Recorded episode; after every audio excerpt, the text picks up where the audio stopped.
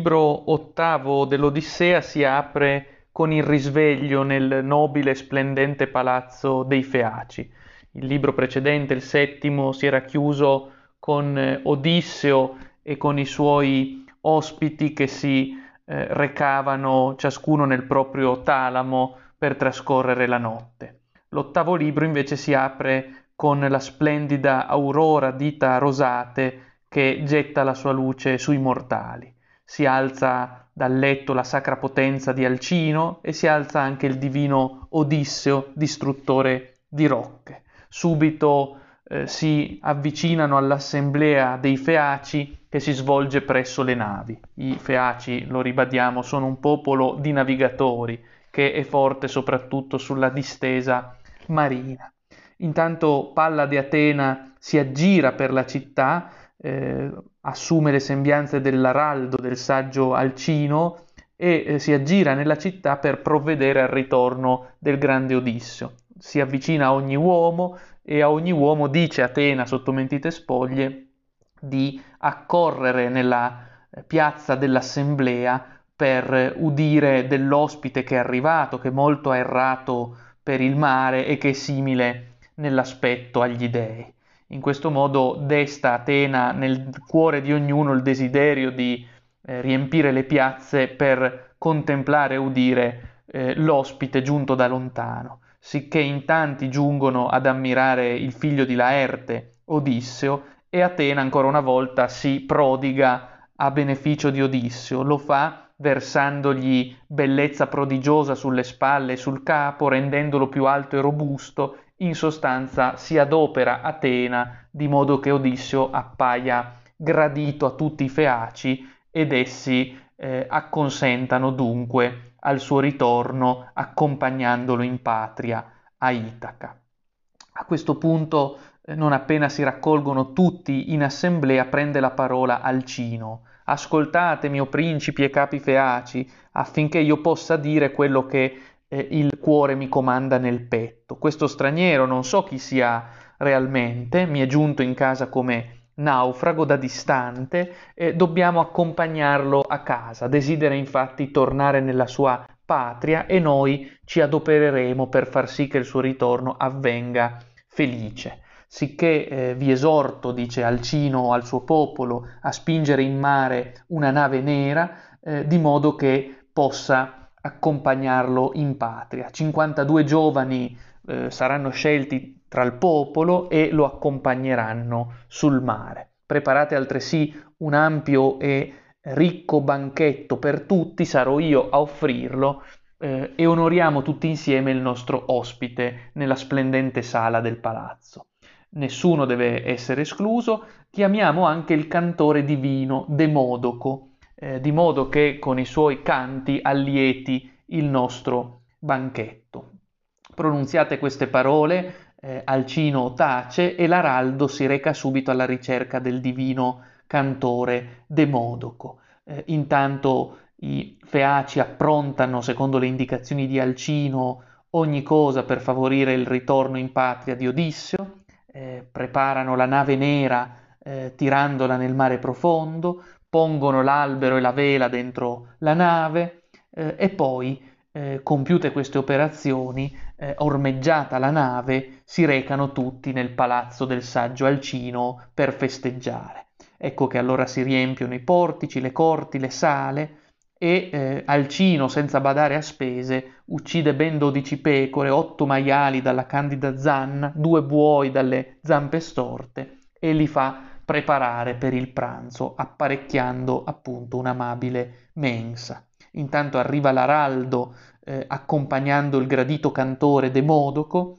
eh, cantore che dice l'Odissea fu molto amato dalla musa, ma eh, un bene e un male gli dava la musa, perché eh, la musa lo rese privo degli occhi, ma gli donò in cambio il dolce canto. Questa è una costante di molti eh, che accompagna molti cantori che con la voce sono melodici, eh, suadenti e, cantano le gesta, ma sono privi della vista. Per il cantore cieco eh, Demodoco eh, sappiamo che eh, Pontono prepara un trono con le borchie d'argento e fa sì che possa sedersi in mezzo ai convitati, comodo, pronto a cantare eh, dolcemente. Gli preparano altresì un canestro, una tavola bella, una coppa di vino, di modo che possa bere e mangiare a suo piacimento. Intanto la musa ispira il cantore Demodoco affinché canti le glorie degli eroi e tra questi eh, inizia a cantare un fatto che, eh, dice l'Odissea, a quel tempo era eh, di dominio pubblico, saliva vasto nel cielo, ed è il fatto riguardante la lite tra il Pelide Achille e Odisseo, i quali contesero un giorno al cospetto di un banchetto dei numi con spaventose parole. E Agamennone, il sire degli eroi, godeva nell'animo a vedere che i primi fra gli Achei contendevano, perché mentre essi contendevano lui eh, primeggiava nella sua potenza. Eh, mentre il cantore Demodoco canta queste vicende legate alla guerra di Troia, Odisseo eh, afferra il suo grande manto purpureo con le mani e si copre la testa, nasconde la bella fronte perché si vergogna a versar lacrime dinanzi ai feaci, in sostanza nasconde il proprio pianto, sentendo la narrazione del cantore Demodoco che parla di una vicenda che è la sua, della guerra di Troia, della sua lite funesta con il Pelide Achille, Odisseo scoppia in lacrime, ma desidera nascondere il proprio pianto, vuoi per vergogna, vuoi per non essere immediatamente riconosciuto, e lo fa utilizzando un manto purpureo. Quando il cantore Demodoco eh, cessa, eh, Odisseo si asciuga le lacrime e rimuove il mantello eh, e insieme agli altri feaci alza la coppa per libare agli dei, ma quando il cantore riprende a cantare, ecco che Odisseo di nuovo si copre il capo e geme piangendo. Nessuno si accorge di questo curioso contegno dell'ospite se non Alcino, il quale Alcino solo se ne accorse e capì, sedendogli accanto, udì i singhiozzi pesanti. A questo punto Alcino, uditi i singhiozzi dell'ospite che piange si rivolge ai feaci che amano il remo. Sentite principi e capi feaci, già sazi siamo in cuore del banchetto eh, e anche della cetra, possiamo adesso passare ad altre attività e propone al suo popolo di gareggiare, di esercitarsi in giochi e in attività atletiche. Usciamo adesso e facciamo prova dei giochi d'ogni specie, che lo straniero narri agli amici tornato a casa, quanto eccelliamo su tutti nel pugilato e alla lotta, e nella corsa e nel salto. Eh, dunque Alcino esorta il suo popolo a eh, porre fine al banchetto e all'ascolto della musica e delle parole di Demodoco e a recarsi eh, all'aperto per gareggiare in attività atletiche. Eh, pronunziate queste parole, Alcino precede il suo popolo che lo segue. Eh, appendono al chiodo la cetra sonora eh, e prendono eh, per mano Demodoco che è cieco e viene accompagnato quindi fuori dalla sala direttamente dall'araldo.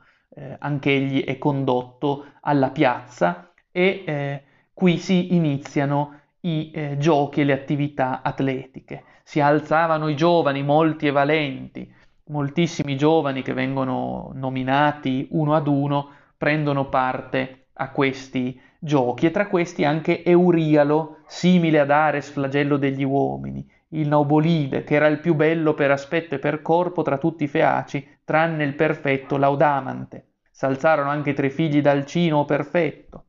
Eh, questi si cimentarono prima di tutto alla corsa. La prima gara che effettuano è quella della corsa, fanno una corsa e eh, il, di questa corsa, in questa corsa risulta trionfante Clitoneo perfetto, nella corsa fu il primo. Dopo la corsa è la volta della lotta ed è in questa che Eurialo supera tutti i migliori. Poi nel salto Anfialo fu tra tutti eccellente, nel disco a tutti fu superiore Elatreo, nel pugilato Laudamante il forte figlio di Alcino. Eh, tutti si stanno godendo queste gare atletiche e eh, mentre eh, hanno goduto di queste gare prende la parola Laudamante, il figlio di Alcino. Ora, amici, all'ospite chiediamo se un gioco sa fare vi eccelle, di corpo non è certo gracile. In sostanza, eh, Laudamante, il figlio di Alcino, esorta l'ospite Odisseo a gareggiare con loro, se è abile in qualche gioco, dato che ha un fisico possente, può naturalmente eh, anch'egli eh, cimentarsi nell'attività fisica.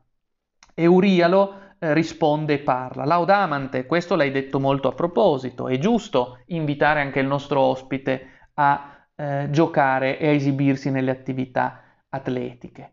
Eh, a questo punto il nobile figlio d'Alcino, ossia come abbiamo visto il valoroso Laudamante, si avvicina a Odissio e gli si rivolge in questo modo. Vieni anche tu, ospite padre, in gara cimentati se eccelli in qualcuna, hai l'aria di saperne dei giochi.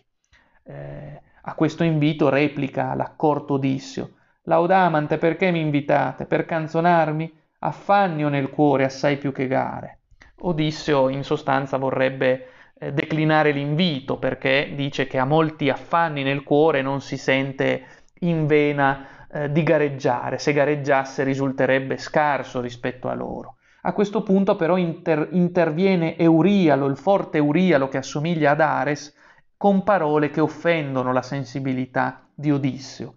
Va, straniero, tu non mi sembri un uomo capace nelle gare, come tante ce n'è fra i mortali, ma uno che sempre su nave multireme viaggiando, capo di marinai che si danno al commercio, tien memoria del carico i viaggi sorveglia, i guadagni rapace. No, non mi sembri un atleta. In sostanza, eh, Eurialo eh, offende Odisseo dicendogli certo capisco che tu non voglia gareggiare, non ne hai eh, le physique du rôle, non hai il fisico eh, dell'atleta, si vede bene che tu sei uno di quelli che stanno in barca a, ca- a calcolare i danari del commercio, a tenere sotto controllo le merci, non sei un atleta ma sei un mercante, non mi sembri affatto un atleta. A questo punto Odisseo è punto eh, nel vivo, è ferito nel suo orgoglio, guarda male eh, Eurialo e gli risponde piccato. Ospite, non hai ben parlato, un pazzo mi sembri.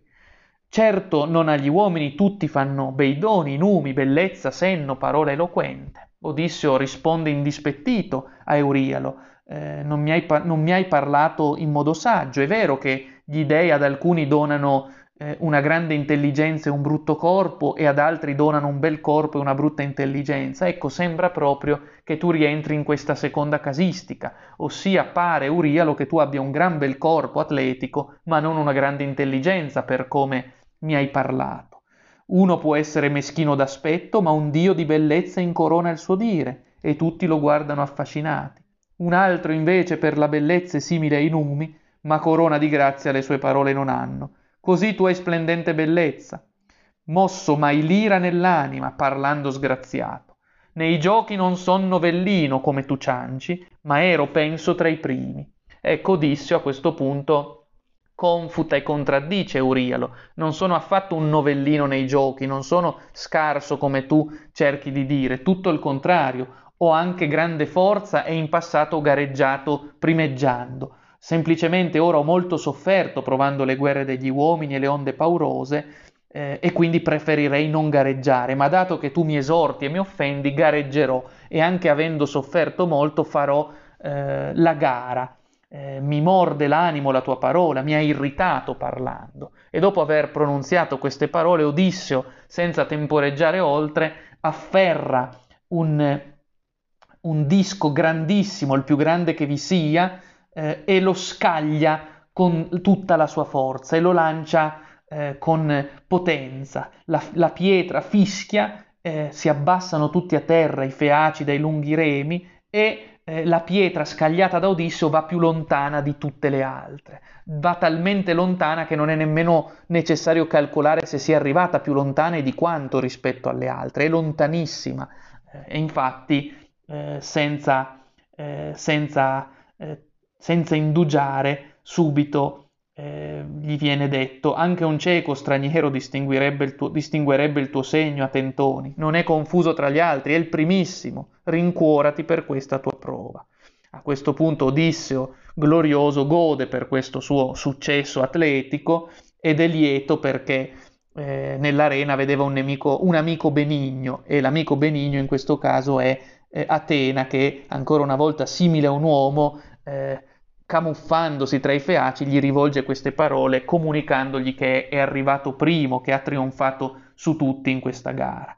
E allora Odisseo, rincuorato e godendo per la vittoria, parla un pochino più leggero tra i feaci. Questo adesso uguagliate voi, giovani, e subito un altro ne posso lanciare, simile o anche più lungo. Troppo mi avete irritato. Ho pugilato, o lotta, o anche corsa. Nessuno rifiuto fra tutti i feaci, escluso Laudamante, Egli è mio ospite. Chi potrebbe lottare contro chi l'ospita? Stolto sarebbe, anzi spregevole.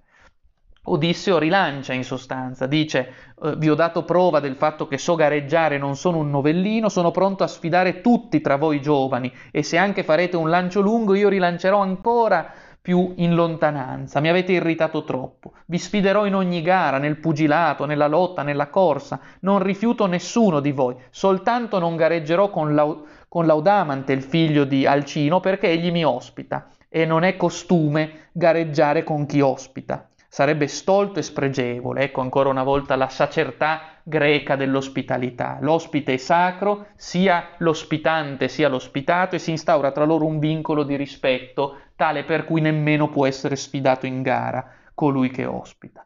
Eh, Odisseo dice comunque di essere pronto eh, a gareggiare con tutti, in tutte le gare valgo qualcosa per quante n'usan tra gli uomini, so maneggiare bene l'arco polito, alla prima colpisco un uomo di freccia tra il folto dei guerrieri nemici. In sostanza Odisseo rivendicando qui la propria abilità nel tiro con l'arco, sta già in qualche misura precorrendo il finale del, dell'Odissea, quando proprio impugnando l'arco farà strage dei proci, infilzandoli impietosamente uno dopo l'altro e non lasciando loro eh, possibilità di fuga. Dice Odisseo in effetti di essere bravissimo con l'arco e solo Filottete mi superava, dice. Filottete è di tutti l'eroe più forte con l'arco. Con gli uomini antichi no, non vorrei mai misurarmi, non certo con Eracle, con Eurito e Calieo. Essi sono, anche coi numi gareggiavano d'arco. Ecco, dice Odisseo, con gli uomini antichi come Ercole mai vorrei gareggiare, sono troppo potenti, gareggiavano addirittura coi numi. Eh, per questo morì improvviso il grande Eurito e la vecchiaia non lo raggiunse nel suo palazzo, ma Apollo l'uccise, irato perché osò sfidarlo a gara con l'arco. D'asta colpisco lontano quanto un altro non può con la freccia, a correre solo paura che mi vinca qualcuno dei feaci. Troppo miseramente sono stato fiaccato tra l'onde infinite. Dice in sostanza di essere pronto a vincere in tutte le gare, solo nella corsa potrebbe essere battuto perché le onde infinite l'hanno spossato esageratamente e le sue ginocchia sono indebolite. A questo punto tutti sono ammutoliti nel silenzio e solo Alcino risponde a Odisseo. Ospite, non parli certo sgradito fra noi, poiché tu vuoi mostrare la bravura che hai, sdegnato che questi, in pieno campo accostandosi, accostandosi t'ha offeso. Ma ora ascolta parola, non gareggiare, dice Alcino, hai già dato prova della tua bravura, hai reso giustizia alla tua forza. Ora ascoltami, ascoltami perché eh, tu possa anche ad altri narrare quando tornerai nel palazzo da tua moglie, dai tuoi figli, perché tu possa loro narrare le nostre virtù, le virtù dei feaci, ricordando in quali opere Zeus concede anche a noi di eccellere, fin dal tempo dei padri. Noi non siamo, dice Alcino, pugilatori perfetti, non siamo grandi lottatori, ma corriamo veloci e siamo na- a navigare eccellenti. Per l'ennesima volta viene rivendicata dai feaci la forza che essi hanno sul mare, il loro essere grandi navigatori. Eh, sempre il festino ci è caro, la cetra, la danza, vesti mutate, bagni caldi e l'amore. Eh, a questo punto Alcino, dopo aver perorato la causa del suo popolo, con l'obiettivo eh, che Odisse, una volta rientrato in patria, possa narrare al suo popolo la grandezza dei Feaci, eh, convoca nuovamente Demodoco. Eh, si chiede che a Demodoco venga di nuovo portata la cetra eh, che è rimasta, come ricordiamo, nella sala. Eh, a questo punto eh, viene di nuovo portata la cetra, è di nuovo l'araldo che giunge portando la cetra sonora a Demodoco, eh, il quale viene nel mezzo intorno ai giovani eh, che stanno attenti accanto a lui eh, Odisseo l'agile gioco dei piedi ammirava e stupiva nel cuore. A questo punto, dopo aver provato le corde, Demodoco intona un bel canto. canta dell'amore di Ares e di Afrodite, racconta a questo punto l'Odissea un piccolo intermezzo mitologico, la vicenda di Ares e di Afrodite. Eh, in cosa consiste questa vicenda che ora narra Demodoco ai Feaci? Racconta di come Ares volesse unirsi alla bella Afrodite che pure era moglie dello zoppo Efesto, il fabbro degli dei, eh, e racconta il mito di come per la prima volta si unirono eh, gabellando Efesto che eh, doveva far la parte del marito tradito dalla moglie. Eh, in sostanza Ares vuole disonorare il dio di Efesto, ma il sole gli fa la spia.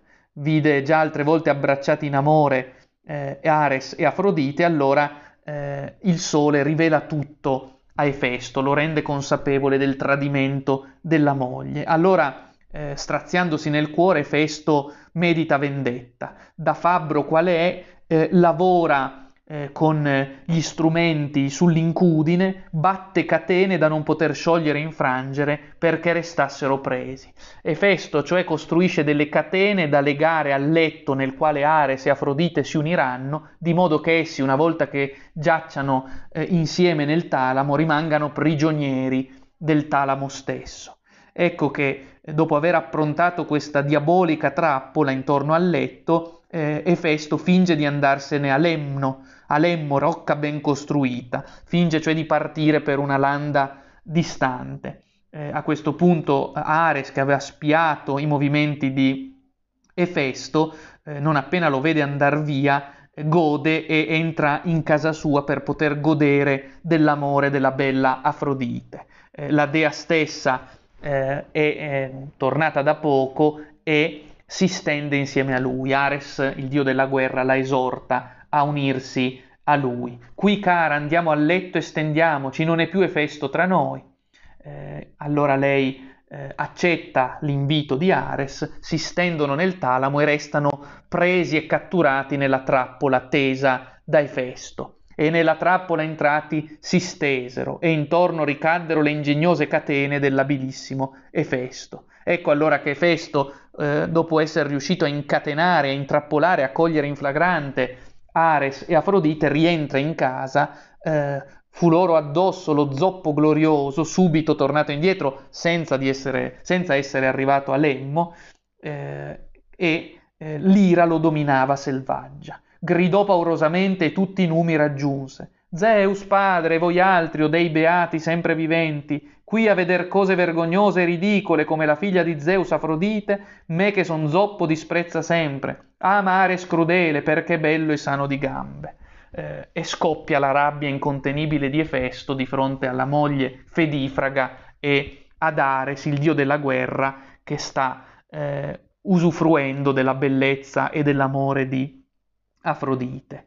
Eh, certo hai una figlia bella ma incontinente, dice eh, irato Efesto a Zeus. Intanto mentre Efesto urla furente, i numi si raccolgono intorno, accorrono Poseidone, Ermes, Apollo, tutti intorno a vedere lo scempio di questo amore eh, proibito che si consuma nel talamo di Efesto che è diventato nel mentre una trappola che imprigiona i due amanti clandestini. Subito tutti gli dei scoppiano a ridere. Inestinguibile riso scoppiò fra i numi beati a vedere la trappola dell'abilissimo Efesto. Gli dei iniziano a ridere incontenibilmente e a scambiarsi battute fra di loro. Eh, ad esempio, Apollo, il figlio di Zeus, dice a Hermes: Hermes, figlio di Zeus, messaggero, vorresti anche tu, pur premuto sotto queste catene, dormire nel letto con Afrodite? E Hermes risponde affermativamente: Potesse questo avvenire, sovrano lungisaettante Apollo, catene anche tre volte più grosse e infinite sopporterei pur di giacere con la bella e dorata Afrodite. Così diceva e una fragorosa risata scoppia fra i numi immortali. Solo Poseidone non ride. Poseidone continuamente prega Efesto eh, affinché sciolga Ares eh, e gli dice testuali parole, scioglilo Efesto, ti prometto che eh, verrai ripagato di tutto ciò che vuoi davanti ai numi immortali. Ma lo zoppo glorioso Efesto si rifiuta. No, Poseidone che cingi la terra, non puoi chiedermi questo. È una misera garanzia garantire per i vili. Come potrei obbligarti davanti ai numi immortali se Ares ci scappa eludendo la catena e la pena?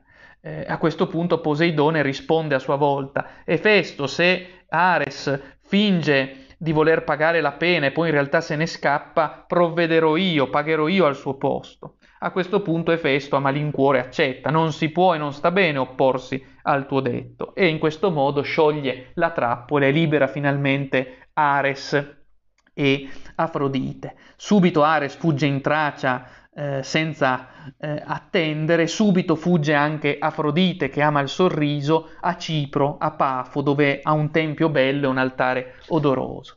Odisseo gode in cuore eh, ra- sentendo raccontata questa eh, vicenda perché eh, appunto è una narrazione mitologica che gli tocca il cuore. Odisseo quindi gode nel cuore per questa narrazione eh, offerta dai Feaci e dal cantore Demodoco e si sente eh, pienamente appagato. Anche gli altri Feaci eh, godono, ma Alcino volle poi che eh, Alio e Laudamante danzassero soli perché nessuno era in grado di gareggiare con loro. Quindi inizia anche una danza di Alio e Laudamante molto bella con la palla e a questo punto Alcino parlò, eh, ad Alcino parlò Odisseo. Alcino potente, siete danzatori eccellenti davvero, mi, mi stupisco a vedere le vostre virtù nella danza. E a sentire queste parole Alcino prova grande gioia, si sente eh, riconosciuto dall'ospite. Eh, a questo punto eh, parla ancora Alcino rivolgendosi ai feaci amanti del remo. Diamogli il dono ospitale, come è pur giusto. Dodici Re gloriosissimi fra il popolo nostro governan sovrani e io tredicesimo, ciascuno un manto lavato, una tunica, un peso d'oro prezioso portate. A questo punto danno gli xenia, i doni ospitali che si tributano all'ospite, sono doni molto, molto ricchi e molto eh, importanti. A, a questo punto eh, anche Eurialo risponde e parla, eh, portando anch'egli un dono, gli darò questa spada di bronzo massiccio, calelsa d'argento e una custodia d'avorio appena tagliato. Eh, in sostanza Eurialo col quale Odisseo aveva avuto un alterco in precedenza a proposito della gara, quando Eurialo metteva in dubbio le sue virtù atletiche, ora si riappacifica con Odisseo eh, che eh, in qualche misura eh, accetta le scuse di Eurialo. Eurialo dice salute ospite padre, se è stata detta parola cattiva se la portino i turbini nella loro rapina. E Odisseo accetta le scuse. Anche a te, caro salute, fortuna ti diano gli dei. A questo punto cala il sole, arrivano i doni gloriosi per Odisseo e eh, prende la parola Arete, la moglie di Alcino. Eh, pardon, ad Arete parla Alcino, donna, porta un'arca di pregio, quella più bella, e dentro metti un manto lav- lavato e una tunica. Io questo calice mio bellissimo ancora gli dono d'oro. Eh, appunto eh, fa preparare Alcino altre cose ospitali per eh, lo straniero e eh, a questo punto Arete comanda alle ancelle di preparare il fuoco e di allestire le altre cose. Eh, a questo punto eh, fa preparare eh, le cose che sono state eh, dette, vedi tu ora il coperchio e facci un abile nodo, che in viaggio nessuno lo forzi, così la moglie di Alcino eh, consiglia a Odisseo di eh, conservare e custodire i doni che gli vengono fatti. E come udì questo, Odisseo, costante e glorioso, subito eh, prepara il nodo per il coperchio che trattiene i doni. A questo punto la dispensiera lo invita a farsi lavare entrando nel bagno ed egli, Odisseo, vede con immenso piacere un bagno caldo nel quale si stende. Dopo il bagno lo rivestono con un manto di lana e una tunica e viene visto da Nausica. Nausica, ricordiamo, è la figlia di Alcino che subito prova attrazione per Odisseo e lo conduce fin nel palazzo del padre. Nausica, che aveva bellezza per dono dei numi, s'arrestò accanto al pilastro del solido tetto e stupido Odisseo a vederlo con gli occhi e gli si volse e disse parole fugaci. Come sappiamo, Nausica ha accarezzato l'idea di poter prendere in sposo Odisseo, ma ora ha sicuramente preso coscienza del fatto che Odisseo brama di tornare in patria da sua moglie ed ella Nausicaa lo lascia andare augurandogli ogni fortuna. Sii felice, straniero, tornato alla terra dei padri, ma non scordarti di me, perché a me per prima devi la vita. Vi è in queste parole una tenue nota di nostalgia, quasi come se Nausicaa si fosse innamorata, ma sapesse che il loro è un amore impossibile, cosicché ella augura a Odisseo di tornare felice in patria dalla moglie, senza però dimenticarla del tutto. E Odisseo risponde accorto con parole dolci Nausica, figlia del magnanimo Alcino, così faccia Zeus, lo sposo tonante d'era, ch'io arrivi casa e veda il ritorno, e anche laggiù come un dio a te farò voti, sempre ogni giorno, tu mi hai salvato, fanciulla. Dette queste parole, Odissio siede eh, sul trono accanto al re Alcino e torna nuovamente a cantare, guidato dall'araldo, il cantore Demodoco, che era venerato dal popolo. Allora chiamò l'araldo l'accorto Odisseo, tagliando un pezzo di lombo e eh, danno un pezzo di lombo anche a Demodoco, il cantore cieco. Eh, e spendono parole importanti per Demodoco. Per tutti gli uomini sulla terra i cantori sono degni d'onore e rispetto, perché la musa insegnò loro i canti e ella ama i cantori. Eh, ancora Demodoco parla l'accorto Odisseo che ha appena dato, eh, ha detto queste parole dolci per eh, Demodoco, anzi non solo ha detto parole dolci Odisseo, ma gli ha anche dato il pezzo di lombo da mangiare, eh, salutandolo e ringraziandolo per la sua arte di cantore. E a questo punto eh, il divino Demodoco gioisce nel cuore, l'accetta e dopo che hanno scacciato la voglia di vino e di cibo, eh, Odisseo si rivolge ancora a Demodoco. Demodoco, io ti onoro al di sopra di tutti i mortali. Certo, Apollo la musa, figlia di Zeus, ti hanno istruito perché canti troppo bene, hai cantato splendidamente la sorte degli Achei. Ti chiedo però allora di continuare raccontando lo stratagemma del cavallo. Odisseo chiede al cantore Demodoco di raccontare lo stratagemma del cavallo di Troia, il cavallo di legno che Epeo fabbricò con Atena, l'insidia che sull'Acropoli portò Odisseo luminoso, riempita d'eroi che distrussero Ilio. A questo punto Demodoco accetta l'invito di Odisseo e tesse il suo canto. Narra del glorioso Odisseo, di come Odisseo e i suoi compagni stavano nascosti dentro il cavallo, di come i troiani erano indecisi se condurre il cavallo di Troia dentro, se invece respingerlo, se issarlo su una vetta e farlo eh, andare a infrangersi contro le rocce o se addirittura conservarlo come voto per gli dei. E poi eh, Demodoco canta di come introdottisi nella città di Troia gli Achei distrussero eh, la rocca, di come presero la città balzando fuori dal cavallo e mentre sente queste cose raccontate, Odissio si commuove, le lacrime bagnano le sue guance ed egli torna come in precedenza a piangere sentendo narrare vicende che sono le sue. Eh, L'Odissea dice che piange come, eh, eh, come una donna che eh, si getta sullo sposo che è caduto davanti alla città, come una donna che piange, che ha visto annaspare e morire il proprio sposo e si getta sopra. Allo stesso modo Odissio sotto le ciglia versava pianto angoscioso e tutti non lo vedono, riesce a nascondere a tutti il proprio pianto, ma ancora una volta è Alcino ad accorgersene. Anche in questo caso Alcino capisce che Odisseo sta piangendo e sta cercando di nascondere il pianto e a lui si rivolge eh, in seconda battuta. Prima però parla ai Feaci. Sentite, principi e capi feaci, Demodoco faccia tacere la cetra sonora. Non risulta a tutti gradito il racconto, perché infatti l'ospite ha finora pianto, certo molto dolore eh, gli giunge in cuore da questo canto. E per noi l'ospite, il supplice come un fratello, eh, per l'uomo che abbia anche solo un poco di senno. E quindi fa smettere, Falcino fa smettere Demodoco eh, di cantare perché si è accorto che Odisseo piange e soffre, quindi dato che l'ospite è sacro occorre immediatamente farlo star bene facendo cessare il canto, però chiede a questo punto a Odisseo di essere sincero, è più bello se parli sincero, di il nome, come laggiù ti chiamavano il padre e la madre, e gli altri in città e quanti vivono intorno. In sostanza a questo punto Alcino non riesce più a trattenere la propria curiosità. Dici davvero chi sei, perché piangi, da dove provieni, svelaci la tua identità. Eh, a questo punto eh, raccontaci dove sei stato errando, quali paesi sei giunto, dimmi perché piangi e gemi dal cuore profondo dei Danai argivi ed Ilio ascoltando la sorte.